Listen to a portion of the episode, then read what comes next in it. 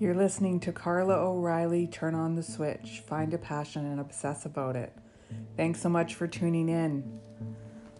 I wanted today to kind of, we're starting from the beginning of my journey, and so I wanted to int- introduce people to my first book, which is called The Smiling Mask, co authored with Alita Patterson and Tanya Bird. Uh, this book was released 13 years ago, and uh, it's coming up to World Maternal Mental Health Day on May the 5th. Uh, we're celebrating healing. We're celebrating mothers. We're celebrating reducing the stigma of postpartum depression. And it's been quite the journey for the last 13 years. Um, when we came out with this book, people were hugely supportive um, because it was something that wasn't talked about. And um, we really started uh, a healing wave across Canada. Um, we've spoken all across Canada. Uh, we have spoken at medical conferences. We've been on print, media, radio. And um, it's been a, a marathon, definitely. Um, and the three of us, this is always something that's near and dear to our heart.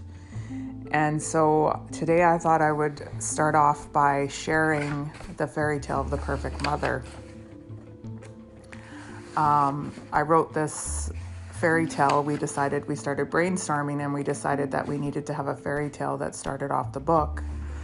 Um, and as I mentioned, the book was spiritually driven. So um, we knew that we needed to write this book and um, that it was going to help mothers and in turn, we healed ourselves. So now I'm going to read um, the prologue of The Smiling Mask, a fairy tale of the perfect mother. I woke to the sound of my baby cooing in his crib. I arose from my bed and I put on my mask. I slipped on my housecoat, stepped into my baby's room, and turned on the light. I picked up my baby and whispered soft words into his ears. I lovingly snuggled him. My little bundle needed his diaper changed, and so it was done. Now everything was fresh and new. I was a perfect mother. I was cheerful, and I remembered my appointment at four o'clock this afternoon. I stepped into the kitchen and I warmed a bottle for my little one. I smiled a beautiful smile and was ready for the day. I made coffee and sat down and watched my favorite morning talk show as I fed my little angel. I whispered sweet lullabies and spoke about all the things we would do together that day. I finished feeding him and grabbed a quick shower. My little boy played in his bouncy chair while listening to music, and I remembered my four o'clock appointment as I washed my hair. I got dressed, blow dried my hair, and put on my makeup. Then I emptied the dishwasher and I worked out a plan for supper. I chopped some vegetables and beef and put them in the slow cooker. My husband would be happy because it was his favorite meal. I planned to pick up some buns, and I was out running errands. I was the perfect wife. For the first time, it was time to give my baby a bath, and I gently washed his face and brushed his hair. Then I pulled out a new outfit I had purchased the day before. We got ready to go. I quickly packed my diaper bag and we headed out the door for a walk. Down the street, we happily strolled. We waved and stopped and talked to the neighbor. The sun was shining, the flowers were blooming, and the birds were chirping. It was a beautiful day. We walked downtown and stopped at a local grocery store for a few items some eggs, buns, milk, and butter. My baby drifted off to sleep. By the time we met up with my friend, we continued to walk. We had a great visit. I had great friends and a great life.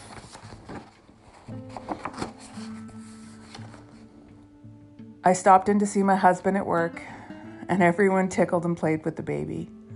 Then our whole family went for lunch at the local cafe. The food tasted so good. I dropped off my baby with his grandmother while I went to have my hair styled at the local salon.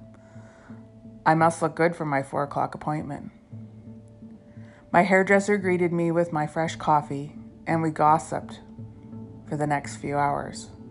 I had my hair colored and set. It looked beautiful and I quickly said goodbye and headed home. I didn't want to miss that appointment. As I walked through the door of my house, I noticed the silence. I walked to the bathroom, went in, and locked the door.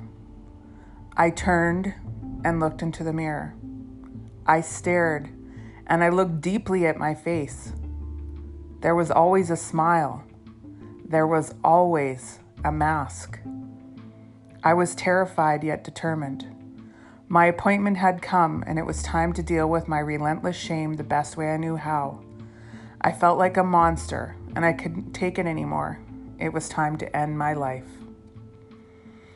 I knelt down on the floor, laid down on the fetal position, and began to cry. Tears were streaming down my face. I didn't want to live with this painful secret. I loved my child so deeply, and I began to feel his pain.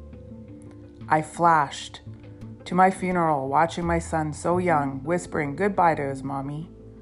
I flashed to my first day of kindergarten, his high school graduation, and his wedding. I flashed to my own mother, who was breaking down and sobbing and wondering what I could have done to help her daughter. And I saw her walking the rest of her days with a shadow over her heart. I felt my family's pain resonate inside me. Then, from somewhere, somehow, a glimmer of hope rose up with me.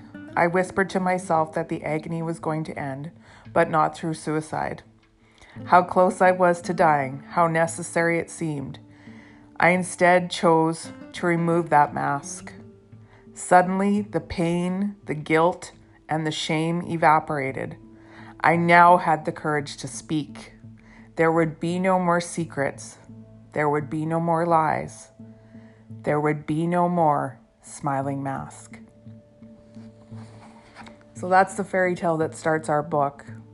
And you can read more about our stories, our healing stories, at www.thesmilingmask.com. Our book's available on Amazon. And the biggest thing we want to do is raise awareness for World Maternal Mental Health Day, and please share this. Thank you.